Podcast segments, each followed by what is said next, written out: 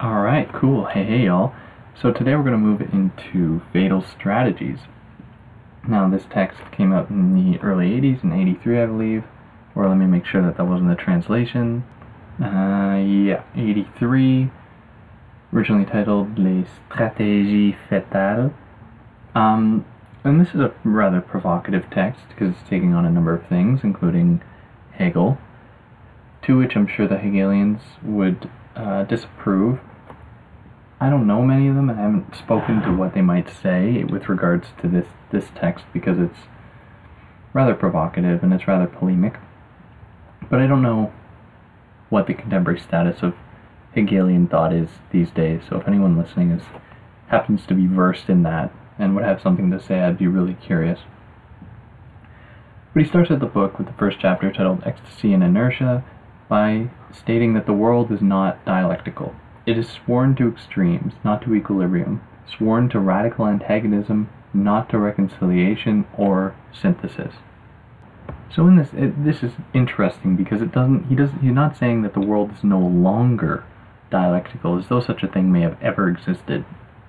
Because dialectics is a, is a thought process that for him would be, it's rather weak. It, it's boring. Um, would probably be a better word. Now, Baudrillard is interested, in it, and he elaborates on this in a number of other texts, Passwords being one of them, which uh, can be found online and YouTube, only in French though. And there is the English translated version, but all throughout Baudrillard's work, he's very much interested in binaries, which would seem to run conflictually to his claim here, because dialectics and binaries do go hand in hand in some way. So if we think back to seduction, when dealing with the distinction between, let's say, hot and cold, it is not as though it is not as though these two things exist um, absolutely or certainly in space, but rather are defined by each other. Moreover, Baudrillard takes this hypothesis further to suggest that each one is seduced by the other, where the two fold into one another, determining, I guess, the boundary that is supposed to bifurcate them, at the same time calling into question their constitutive elements. So, what it means to be hot, what it means to be cold, what it means to be absent, what it means to be present. These things are all called into question at all times.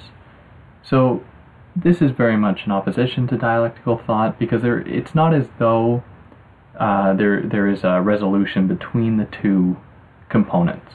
Rather, there's always something of an antagonism, a playing going on, if you will, where one is always taking and borrowing from the other. So, in this way, they are sworn to extremes in, in his terms here. Now, as he did, or as I kind of observed, he's not stating that there has been an end to dialectics, but rather this has been a condition that's been going on for a while.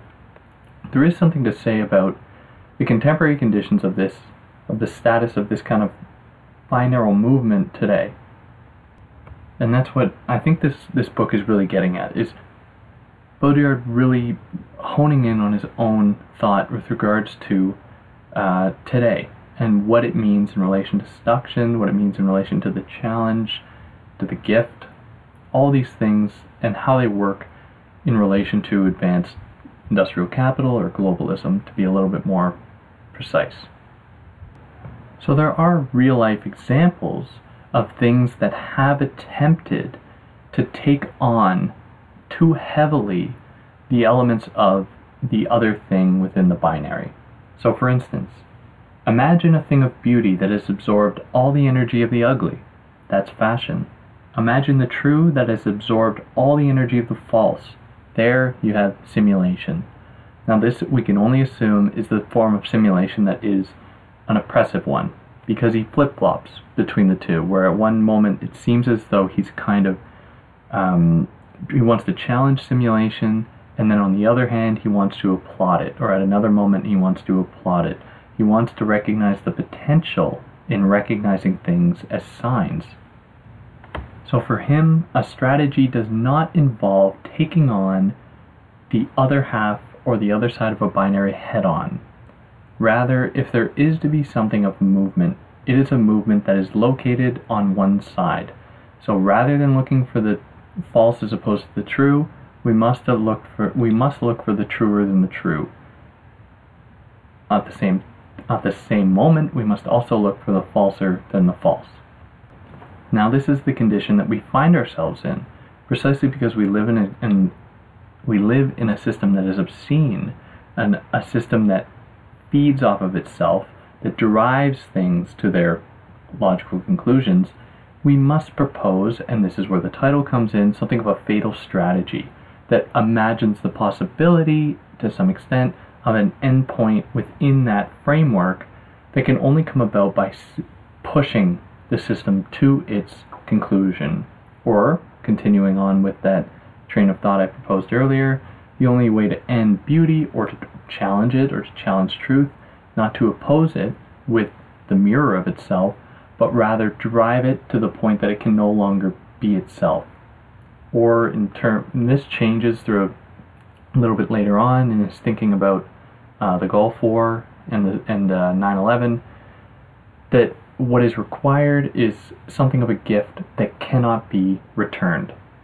So in a sense, he comes back to that uh, Maussian rhetoric dealing with uh, the gift, potlatch, and the counter gift, and how that plays into this is brought out in more detail in those later texts. But for now, he lays out the strategy, something almost like like this in the form of a fatal strategy that, like I said, drives things to their logical conclusion. This is because we have, like I stated, arrived at a point where there has just been an over excess or an overabundance of things produced. So this comes out in a certain form that he gives us here, thinking about the social, where what might also make us wonder is this going beyond the social, the eruption of the more social than social, the mass. This is a social that has absorbed all the inverse energies of the antisocial, or inertia, of inertia, resistance, and silence. Now this is this is incredibly difficult to deal with because it seems so uh, abundantly Hegelian, like there is this dialectical movement in a sense. But what Baudrillard is, and this is really, I think, takes some reading into him to get this out of him, but it's that moment that two sides of a, of a binary come together and homogenize, where there is not anymore a distinction between one side and another, but rather a kind of uh, blood, a kind of meshing of the two that we see oppression begin for Baudrillard. So he continues this train of thought when he says that here the logic of the social reaches its limit, the point where it inverts its finalities and reaches its point of inertia and extermination, but at the same time approaches ecstasy. Masses are the ecstasy of the social, the ecstatic form of the social, the mirror where it is reflected in all its immanence. Now, if we're going to continue on with him logically, the same must be said of the antisocial, because it is what comes out of, or the masses are what come out of the social absorbing the antisocial. So to take out the term social here and to say that it is the antisocial that sees ecstasy in the form of the masses would not be all that um, radical of an idea given what he has given us here. Because it is in the masses, or it is in the moment that the masses are realized, that people seem to grow antisocial very, very ironically, in the age of mass communication, people are lonelier than ever. There's, this isn't really a, shouldn't be a surprise, I, I wouldn't think. But just because people are able to communicate, or just because people are able to, are given the semblance of communication, does not mean that they are actually satisfying that, what I will hesitate, hesitatingly, what I will reluctantly call human condition. So in response to this, like to take away from to move away from Baudrillard for a second, we have a very we have a um, an obsession with this idea of getting back to our roots, uh, getting back to what makes us human, communication, like proper relationships, stuff like that. Like on YouTube this self-help type, um, you know, millennial uh, kind of feel-good stuff. But that is really uh, out the window at this point for, for Baudrillard, as he states that a hysteria, the inverse of that of finalities, the hysteria of causality, corresponding to the simultaneous erasure of origins and causes, the obsessive search for origin, responsibility, and reference, an attempt to exhaust phenomena back to their infinitesimal causes. Now, if we hold on to the idea that, or his notion of the simulacrum, there is not that possibility of returning to an origin because we are living in a moment where an origin is simply another copy, another image of another image, where beneath it, it's not as though there's a mountain of dirt over truth, and with enough digging, we can get down to it, because all it is is dirt above dirt above dirt above dirt. To the point that perhaps we could dig through it, but we'd only get to the other side of the earth and fall into space, into, into a void, nothingness. So this is a system of endless proliferation, of endless acceleration, where we are, uh, where he suggests that we must put information on a diet, or, or ask, should we put information on a diet? Must we remove the fat from the obese, these obese systems, and create disinformation clinics? A kind of narrowing down of this possibility, but to which very much, um, I think very correctly, says, no, we, this can't happen. It would be, it, it simply seems that the species has crossed some specific, mysterious point from which it is impossible to retreat, decelerate, or slow down. So this is an acceleration that has been mobilized. It has been sort of put into place as a deterrent, oddly enough. We're thinking back to simulacra and simulation, where he states that uh, the presence of nuclear weapons is not so that they'll ever be used, but precisely so that it would deter the use of the very nuclear weapons that they represent, very ironically. So what we see is, in a sense, something like a perpetual peace, but it's a peace that's very selective. It's a peace that maintains a, a, a very certain status quo, right? We we fill in the blanks here with uh, with who gets the benefit from this sort of systemic uh, acceleration, notably the wealthy, rich white people, while others are just eradicated, museified, or museumified is one of his terms, where they are physically destroyed, but then they are respected, quote unquote, by being put into museums and worshipped in that way, or as sort of embodying uh, an origin or an originary point that we have lost, right? And this comes out in other other forms where there is a certain uh, rendering people overseas as exotic. Tourism being one of these effects or one of the consequences of this system, being a, I guess, a desire to go to where things are different, but is not simply different, supposedly less advanced. Now, this isn't something that we perhaps consciously think, but it is something that runs under the current of our uh, the cultural logic of this system of acceleration. So, what is at stake even for the people that benefit very literally from this sort of system? Well, for Baudrillard, it isn't, it, isn't something necessarily to applaud right away. As he states, um, experts have calculated that the state of emergency decreed by an earthquake, for example, would unleash such a panic that its effects would be greater than the earthquake itself. So he keeps going. It is thus evident that a state or a power sophisticated enough to predict earthquakes and prevent the consequences would constitute a danger to the community and the species much more fantastic than the earthquakes themselves. So this sort of control is not something that the human, I think, would instinctively enjoy. And certainly Baudrillard would agree as he states that, but never would the dream of an order capable of such a dissuasion of catastrophe the price would be such that people would at bottom prefer catastrophe. With all its misery, it at least fulfills the prophetic demand for a violent end, whatever that means. And this is just one of the many moments that uh, Baudrillard could could be challenged for his um, disavowal of that suffering that people experience on a daily basis uh, by, you know, very uh, imperial entities that exist today. And what we could ask what role they would play in this system here. I think many of those people would say, God, give me what you know you have, what you are uh, repudiating here, Baudrillard. And it seems odd that Baudrillard feels as though he has the right or that he has the know-how to talk for these people to say this is what they would want, this is what they have, and this is why they are privileged in that way.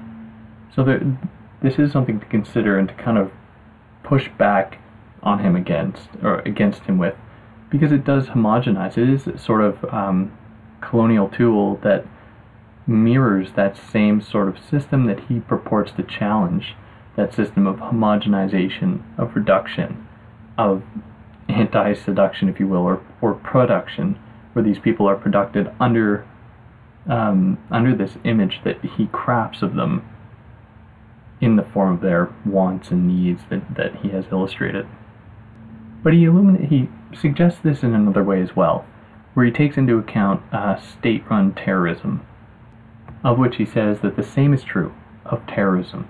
What kind of state would be capable of dissuading and annihilating all terrorism? In the bud, in brackets, uh, Germany. It would have to arm itself with such terrorism and generalized terror on every level. If this is the price of security, is everybody deep down dreaming of this?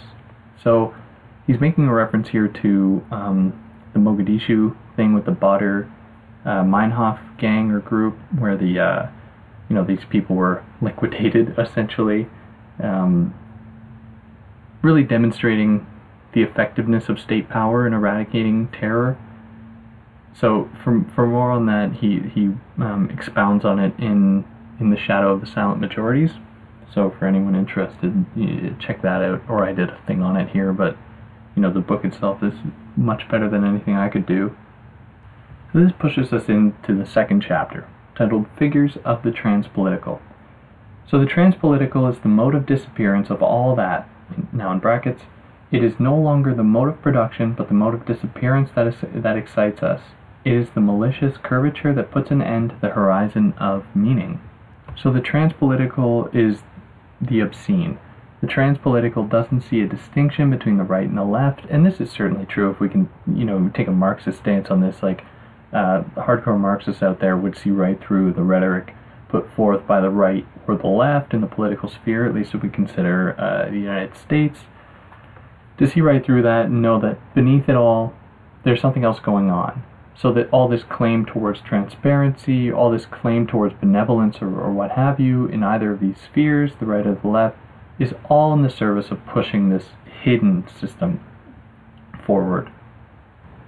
So for Baudrillard, it is when the social body loses its law, its scene, and its stakes, that it also reaches the pure and obscene form we know it to be, its visible and too visible form, its ostentation, ostentation, the investment and overinvestment of all spaces by the social, the spectral and transparent character of the whole remain, remaining unchanged.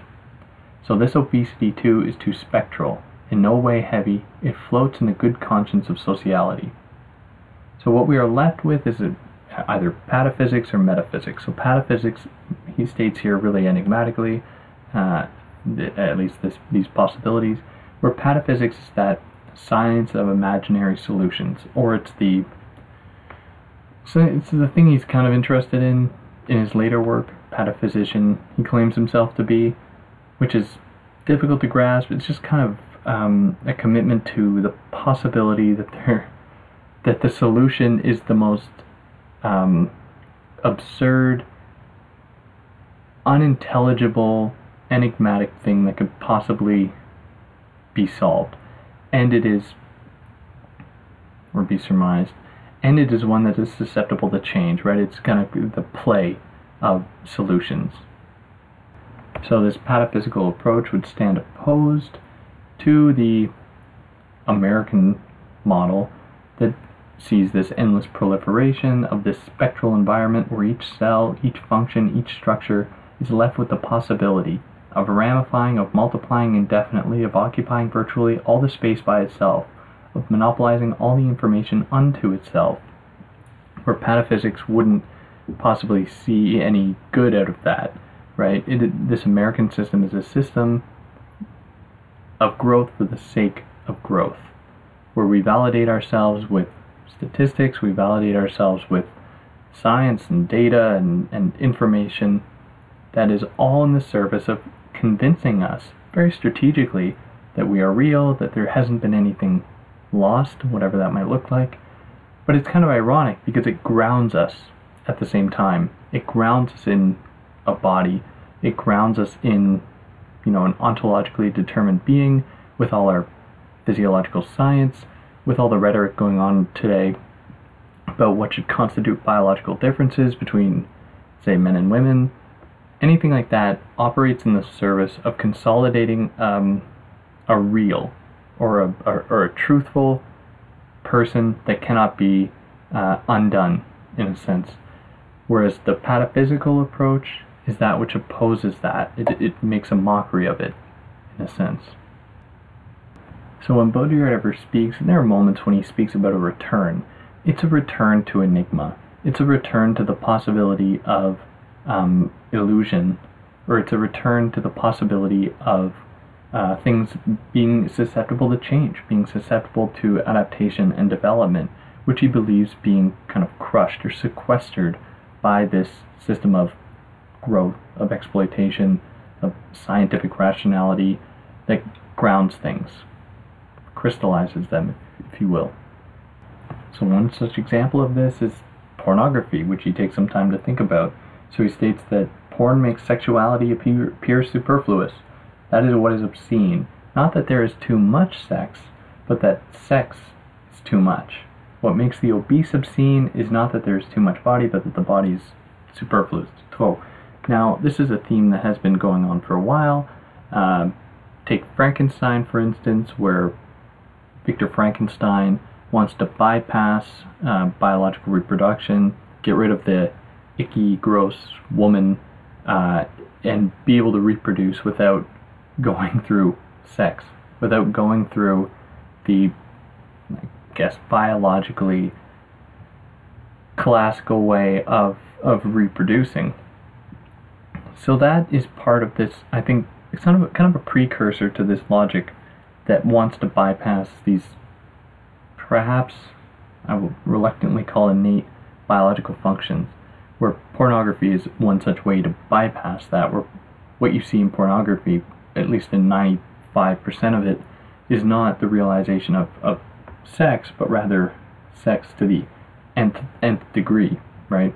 Sex taken to the nth power. But in proper Baudrillardian fashion, he even goes back on what he what he himself says, where he pretty much states that in these forms of ecstasy, or in the form of the obscene, or the masses are the ecstasy of the social, or pornography is the ec- ecstasy of sex, perhaps there, we are opening up a new, um, I guess, a new definition of what it means to be human, and it's not something that uh, would mark a regression or kind of ne- negative dialectics, but is really another mode of play. So, in order to kind of affirm this, he, he quotes Canetti, who says that only tautological sentences are perfectly true, which is very interesting because we are dealing with a system that is very tautological. It's growth for the sake of growth. Why? Because growth is what we need. Like there, there are no solutions. It's, it's rather a circular pattern that keeps moving in that way. So there's there's always that to entertain. Not not to say I subscribe to that, but perhaps it's good that he's considering the possibility. So in this system of great growth, if we could call it that, uh, we see, of course, the rise of weapons of mass destruction, because that is those things don't exist outside of this system of accumulation, and for that reason, to some extent, Baudrillard says that we are all hostages, precisely because we are essentially under the whim of a few select people who, if they hit a few buttons, could bring the world crashing down. So for him, we all now serve as dissuasive arguments, objective hostages. We answer collectively for something, but for what? This is a kind of fate that is fixed, and whose manipulators we can no longer even see. But we know the scales on which our death is decided are no longer in our own hands, and we now live in a state of permanent suspension, and emergency whose symbol is the nuclear bomb. Objective hostages of a savage god. We don't even know what event, what accident will touch off this ultimate manipulation. So we are then hospitalized by society, taken hostage in this way. So it, uh, it's very easy, I think, to read in this um, why some people, especially those that associate with, with Marxist thought or anything like that, would have a problem with Baudrillard because he's very much advocating for there being no solution, right? And that people often kind of strawman him uh, uh, like that. Um, but I would go, like to some extent, I would agree, but it would take too long to kind of uh, tr- try to redeem him a little bit in that way. But I see another problem with this, as it could kind of evoke the idea that the only solution is to kind of um, take up arms and go out into the woods and live by yourself, like off the grid, um, which is an idea that I think some people subscribe to, and it does kind of ultra libertarianism that evokes a ton of uh, issues. And I don't know if there is a way to, considering that, to redeem what he's saying here, because there's no strategy. Uh, well, perhaps that, that's what he's because he, he's crafting out a scene. He's kind of illustrating what we can find ourselves in, and while he's not as clear in proposing um, some sort of resistance or an actual fatal strategy that will drive the system to its end, despite saying that we must drive the system to its end for it to collapse, besides that, there seems to be a, a lack of that discourse, which doesn't mean though that it, it's not possible. It's just this would be easier with another person. I'd be curious though if anyone's actually actually listening to this, if anyone would be would have an idea of what that would look like, some sort of resistance that would not necessarily take the form of kind of mass protest or a mass resistance, but that would at least be an alternative to simply hiding in the woods with a few shotguns ready to shoot any, any member of the state or anyone that's trying to take your land. And I'd be curious what that, what that could look like. But, anyways, I, I digress. So for him, the hostage is someone that's caught between life and death. This sort of life and death, this sort of hospitalization in that way, where you know your fate is essentially unclear. It's at the hands of someone else, or in the hands of someone else. So the system does this for a very particular reason, and that is because the system is ashamed of randomness. It is ashamed especially of random death. So for Baudrillard, it is for the purpose of making amends and putting a stop to the scandal of accidental death.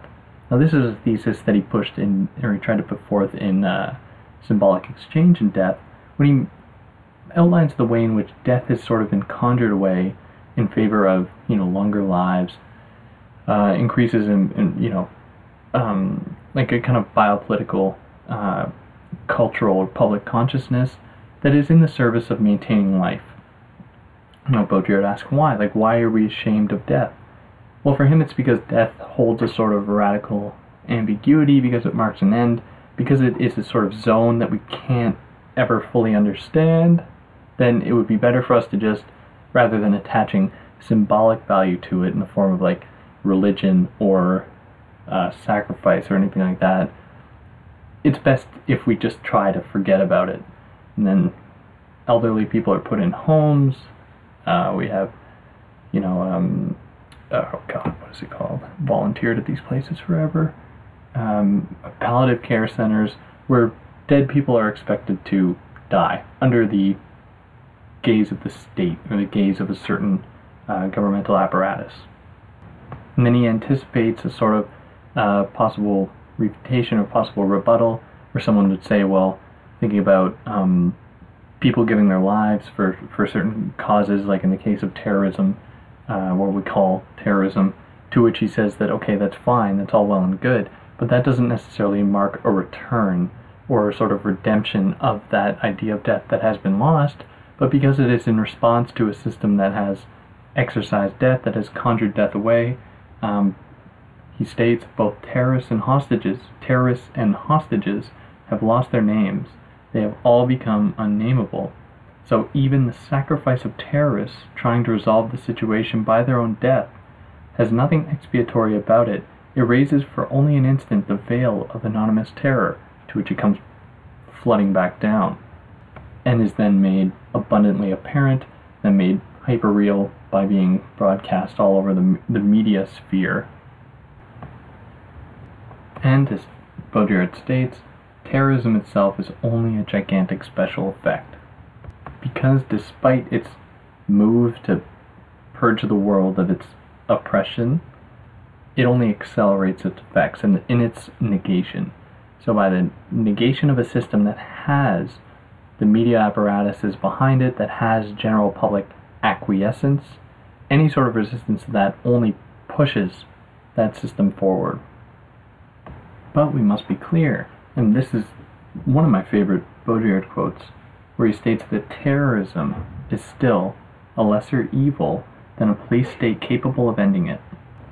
So, as there is a sort of acquiescence, a sort of relationship between the state and this media machine, it is in that way that it does take on this terroristic function, where, you know, even though it does drop bombs, very literally, it deploys a terroristic media campaign in favor of, you know, pushing a, in the case of the United States, America number one type thing, or anything like that.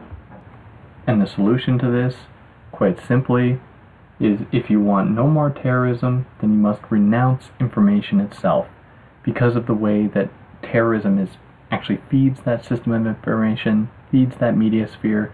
The only way to get at the heart of you know this sort of oppression is in the form of or by challenging the dissemination of information very very ironic given what I'm trying to do here on YouTube. So in the being rendered hostage or being rendered terrorist, which most of us would fall into either one of those categories as we would engage with the media machine or with the neo-imperial efforts of the United States and, and other quote-unquote first world countries, or are the victims of said violence, we can be said to be um, taken outside of ourselves in that way. We disembodied in that way. So for Baudrillard, we are ripped too violently from reality to have it be returned to us. So in that sense, because there has been a sort of disembodiment, if we can accept what Baudrillard is saying here, then we enter the realm of the inexchangeable, where the hostage cannot be exchanged for something else precisely because they have lost that identity, in a sense. And we just take this metaphorically. Like, obviously, the hostage can be uh, exchange for something else. But he says this to make an interesting point, where uh, the terrorist situation then marks an end to the conditions of a sort of deterred or deferred utopia that is exchange and competition in capital, right? So there is something of a realization of a utopian moment in this sort of exchange, precisely because we see the end of the possibility for exchange, so the end of the capitalist notion. We see the end of um, the Oedipal notion, precisely because the supposed father, supposed Oedipal complex or whatever, all the characters involved have become faceless, a sort of homogenization, so no more of that struggle, that's out the window. All in this favor, all in favor of a sort of uh, homogenization between either, you know, hostage or terrorist in, in Baudrillard's really facile uh, reduction of the two. But it is, it is interesting nonetheless. So we must, in opposition to this system, uh, he proposes strategy of seduction once again. So seduction being that thing against production, seduction being um, that which is in support of enigma, in support of the free flow of things, is sort of not in like the Deleuzean sense, because that it would imply too much of a um, uh, possibility of mobilizing said mobilization or, or flowness, but rather just the possibility for things to change, period. Uh, we must propose, or he suggests that we propose this strategy of seduction against this prolific terrorist system of information. Otherwise, uh, along with the end of the secret, uh, if all enigmas are resolved, the stars will go out. If everything secret is returned to the visible, and more than to the visible, to obscene obviousness, so the obscene is the more visible than the visible. If all illusion is returned to transparence, then heaven becomes indifferent to the earth. In our culture, everything is sexualized before disappearing. We mustn't believe, then, as he says, that we are living the realization of some evil utopia. We are living the realization of utopia, period. That is to say, its collapse into the real. And we are then caught in this sort of utopia in the ecstasy of communication. So that's the title of one of his other later texts in 87, so it might be a couple after this one, um, where the ecstasy of communication is like, you know, symptomatic of the system of growth for growth. Well, it's communication for the sake of communication.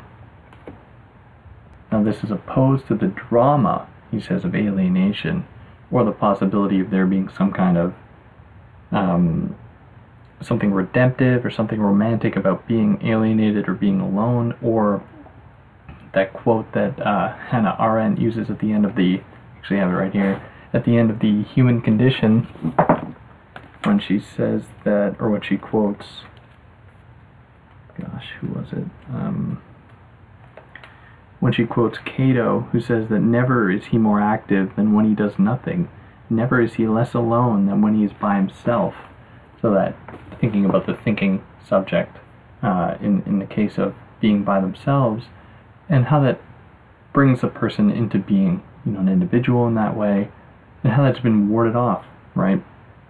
It's strange if someone doesn't communicate, if someone doesn't have uh, a constant connection to cyberspace, to the net, to the hive mind. And those people people are looked at as though they're they're lepers or something like that, as though they they really um, have something off about them, which is which is odd because this is a very new development in the course of human evolution. And as from there we move into chapter three, dealing with or titled "Ironic Strategies," where Baudrillard starts out by saying we have transgressed everything, including the limits of scene and truth. So more of what he was saying. Uh, here, and there is going to be some repetition, so for those listening, I'm trying to really uh, filter through some of that, but I will overlap a little bit, and, and sorry about that. What we are left with in this system, or in this world, are rational systems of morality, value, science, reason, command only the linear evolution of societies, their visible history. But the deeper energy that pushes even these things forward comes from elsewhere, from prestige, challenge from all the seductive or antagonistic impulses, including suicidal ones, which have nothing to do with the asocial, asocial morality or morality of history or progress. So, glory, our ancestors would have said, is more powerful than merit, and glory is immoral. The debauchery of signs in every domain is much more powerful than reality, and the debauchery of signs is immortal, immoral. And it could be immortal. But in that way, um, he's he's outlining what exists underneath, right? So for Baudrillard, and this is one of the important things to get out of him, at least in my reading, is that um, whatever he claims is at a loss. Whatever he claims is being sequestered um, by these system, these irrational systems or hyperreality, what have you, can never fully be uh, removed. So these things are always present. They always already um, guide, form, um, sort of exist behind behind the scenes. They're kind of godlike in that way. But like, and very much in the same way, like God, God rarely makes itself uh, seen or heard, but only comes out in very enig- enigmatic points. We think of the the thesis God works in mysterious ways. Well, in that way, so does seduction. So, in contrast to this, this divine system, we have the biological power of change, this immoral energy of transformation for and against all value systems, and that is the United States. In spite of its morality, Puritan, Puritanism, obsession with virtue, and pragmatic idealism, everything there changes irresistibly according to an impulse that is not at all one of progress, by definition linear. No, the true motor, motor is the objection of free enterprise. Not objection, but abjection. So that loss, or that free market type system, that is more an extension of the system than, or of this thing that Baudrillard is describing rather than uh, a precursor to it. But this free enterprise system being that ideal form of, you know, zero barriers, of uh, deregulation that sees no limits, that sees nothing out of bounds, where everything can be potentiated, everything can be mobilized in favor of whatever kind of, you know, the, whatever media campaign, whatever personal or public relations um, campaign, so as to not only realize um, or have certain people realize a great deal of wealth or gain a great deal of wealth or maintain power, but to actually maintain that very logic of the system itself. So it does serve a dual function in that way. Like, uh, I must admit, I enjoy watching uh, Shark Tank or Dragon's Den for uh, Canadians. And that is one show where we see this occurring very much, where you see people who are already rich, deplorably rich, who can cycle through people like unbelievably quickly, and with that, not only gain wealth to an exponentially gross degree, to an exponential degree, anyways, but that is, uh, it does affirm the notion that we, we have an obsession with speed, with the way in which, or the extent to which we are obsessed with speed, to just reiterate. Thinking, of course, here of, uh, of Virilio in his theory of speed, and just our over our cultural obsession with it, and what effect that that has on our relationships to one another, on our relationships to this thing called culture, if we can say that such a thing exists, and what that necessarily looks like, but how all these things play something of a role in that. The old formations of power in relation to this are totally out the window. You know, the Machiavellian ideas, gone. What we have entered here is a new phase where power doesn't have a face, right? Where speed can't be depicted, can't be illustrated. So despite the analogy I gave or the any of the illusions that Baudrillard puts forth, it can never actually give it that face, right? Because power is, you know, thinking about the way that Foucault might illustrate it, you know, it exists at the capillary level. It can't, there is no locus of it. So for that reason, um, Baudrillard states that they, those people that claim to have power, only have banal strategies of power. So, you know, the people that want to be tyrants, think about current president of the United States, for instance, they only occupy banal strategies of power. Whereas other politicians have always known that power is never this unilateral ability of disposing of another's will, but always the subtle and ambiguous orchestration of its own disappearance. They know that power, like truth, is the empty place you must know how never to occupy, but that you must know how to produce so that others will be swallowed up by it. On the other hand, power that insists on occupying this place, power that incarnates power is obscene and impure, and sooner or later collapses amidst blood and ridicule. And I think that that is precisely because it is it is given a face that is attached to a specific point, whereas the system of speed, of progression, doesn't allow for that sort of crystallization to occur. Where at one point we are at one thing, the next second we're on something else.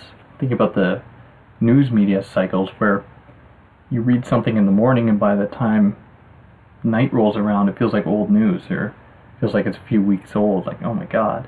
Especially if you consider days on end. Like, you know, I'll hear about things. And I'll be like, oh yeah, that was what, that was last month or something, and find out, oh, it's last week. It, it's really quite absurd. But it is that system that is being maintained, no matter who claims to be in power, because the system is so effective at crafting out these spaces of power as though the president has any real control over advanced capital or this broader system of kind of the uh, remnants of modernity, desire to know, to uncover, to trace, as though anyone occupying a position of power can affect that. But we are led to believe it, and that is maintained where there are there, which isn't to say that certain political solutions cannot be um, cannot come about by putting forth uh, political action. Like I am certainly not an advocate for such apathetic views, but to get at the thing that Baudrillard is describing here is a lot more complex and it's a lot more difficult. Not to say that it's uh, resistant to a sort of pragmatics, but that it is something that would demand us to really think about how we can oppose the system without simply mirroring it. And that is because, in my mind, like like in uh, particle physics or in science, you cannot locate a particle while simultaneously calculating its velocity, like the system itself. You cannot find out how fast it is going, where it is going, while simultaneously giving it a face and saying, "Oh, this is what what you are. This is where you where you are right now," and then you can then mount a strategy against it because by the time any sort of effective strategy has been mounted, the system has changed. It has gone somewhere else. It has taken on a new face. And in opposition to all this, Baudrillard thinks of like um, what you know again what seduction looks like in relation to this, and he gives this rather um, comical uh, little story, little it's not an anecdote, whatever you call it, the short story, a parable or something, where he says that stories of reversibility are always the funniest, like the one about the rat and the psychologist. The rat tells about how he ended up by perfectly conditioning the psychologist to give him a piece of bread every time he lifted the gate of his cage. Based on this story, you could imagine on the level of scientific observation that the experiment would have been faked not involuntarily altered by the observer, but faked by the object, with the purpose of amusement or vengeance, as in the un- unintelligible trajectories of particles, or better yet, that the object only pretends to obey the law of physics because it gives so much pleasure to the observer. Now, this is an interesting thing for him to say, and I think that it's in his mind, this is how a theory of resistance is to be realized in the form of its reversal in a sort of playfulness where Baudrillard makes a mockery of this idea of the, you know, the uh, objective scientific gaze in the case of the rat by suggesting that it is the rat that is toying with the, um, uh, the scientist. So taking this idea of this hyper-rational ideal and turning it on its head. Now the, the left, or those people that supposedly occupy the left, are very much um, or, sorry, my power just jumped for a second, but are very much uh, at fault with this. And I think of like figures like Bill Maher, for instance, you know, the hyper rationalistic left that proclaims to have the solutions to, like, well, that that's not true, but looks down upon people that don't subscribe to their views being just stupid, being, you know, uneducated, anything like that which is just part of this very system, to which, keeping up with this uh, Baudrillardian, I guess, story, uh, it is those people that are making a mockery of the uh, the intellectual left by making them think themselves superior, which isn't surely isn't the case, but it's just an interesting kind of thought experiment that uh, imagine the world in those terms as opposed as opposed to the easy locations of power, authority, knowledge. So these people that occupy any of the broad, you know, categories I've outlined, whether it be the intellectual left or the deplorable uh, right or just uneducated country folk, um, all these can't be, these people can't actually be represented, right? So when we speak about them, we are at best speaking about a metaphor. We are speaking about um, an image of an ideal. So for Baudrillard, however However you perfect them, polls will never represent anything, because the rule of their game is representation. Their logic is perfectly attuned to objectivity, but at the end of the process there is no object. There is therefore objectivity in its pure state, marvelous mockery. This is true for all of the media. When you're in simulation, that is, in the neither true nor false, all moral science is perfectly hypocritical. So, how polls, like the broad cultural logic of the system, uh, they, they work in the service of maintaining, affirming, and validating not only themselves but their object of study, which they purport to be real, to be to have this um, ontological condition that can be evaluated, but is all in the service of confirming and validating um, the existence or the need for there to be such things like a poll, like a survey that is supposed to give real objective results or um, opinions. What this has culminated into then is that the masses know that they know nothing and they have no desire. The masses know they are powerless and they don't want power. We reproach them vigorously for these signs of stupidity and passivity, but they're not that at all. The masses are very snobbish. They act like Brummell and sovereignty delegate, sovereignly delegate the faculty of choice to someone else in a sort of game of irresponsibility, ironic challenge, sovereign lack of will, or secret ruse. All mediators, political, intellectual, heirs to the philosophers of the Enlightenment, in their contempt of the masses, are only good basically for this to administer by delegation, by proxy, this tedious business of power and will, to relieve the masses of their transcendence for the greater, greater pleasure, and then to reward them with the spect- spectacle of it vicarious, to recall Veblen's concept, the status of these privileged classes whose will will would have been diverted without their realizing it toward the secret finalities of the very masses they despise. So, despite all this, despite the attempt to try to locate in the masses this deplorability, this stupidity, this kind of nonsensical uh, figure, Baudrillard states, very ironically, that we would do well to think of them as being delusive, elusive, uh, employing a, an elusive strategy corresponding to an unconscious that is finally ironic, joyous, and seductive. So, in a sense, like he stated earlier, thinking about ecstasy, the ecstasy of communication or whatever, perhaps we are entering a phase that is not something to be feared, where this idea of the masses is in itself a liberatory or something of a positive movement throughout history. And whether or not, you know, you buy that is totally up to you but it's interesting nonetheless. But yeah, I think it's on that note I'll I'll tune out here into one of the kind of sub chapters or one of the subsections here in this chapter. And I hope like I like this book a lot. Every time I read it, I have you know, I have as many new problems with it as I have new applause for it. Um, because it, you know, gets reading this, it gets to a point when you kind of want I don't know how many times I've read this now, but it feels like I want more of a pragmatics behind it. Maybe that's just me entering the system too much. Who knows? But me wanting to be uh, to attach something real to it.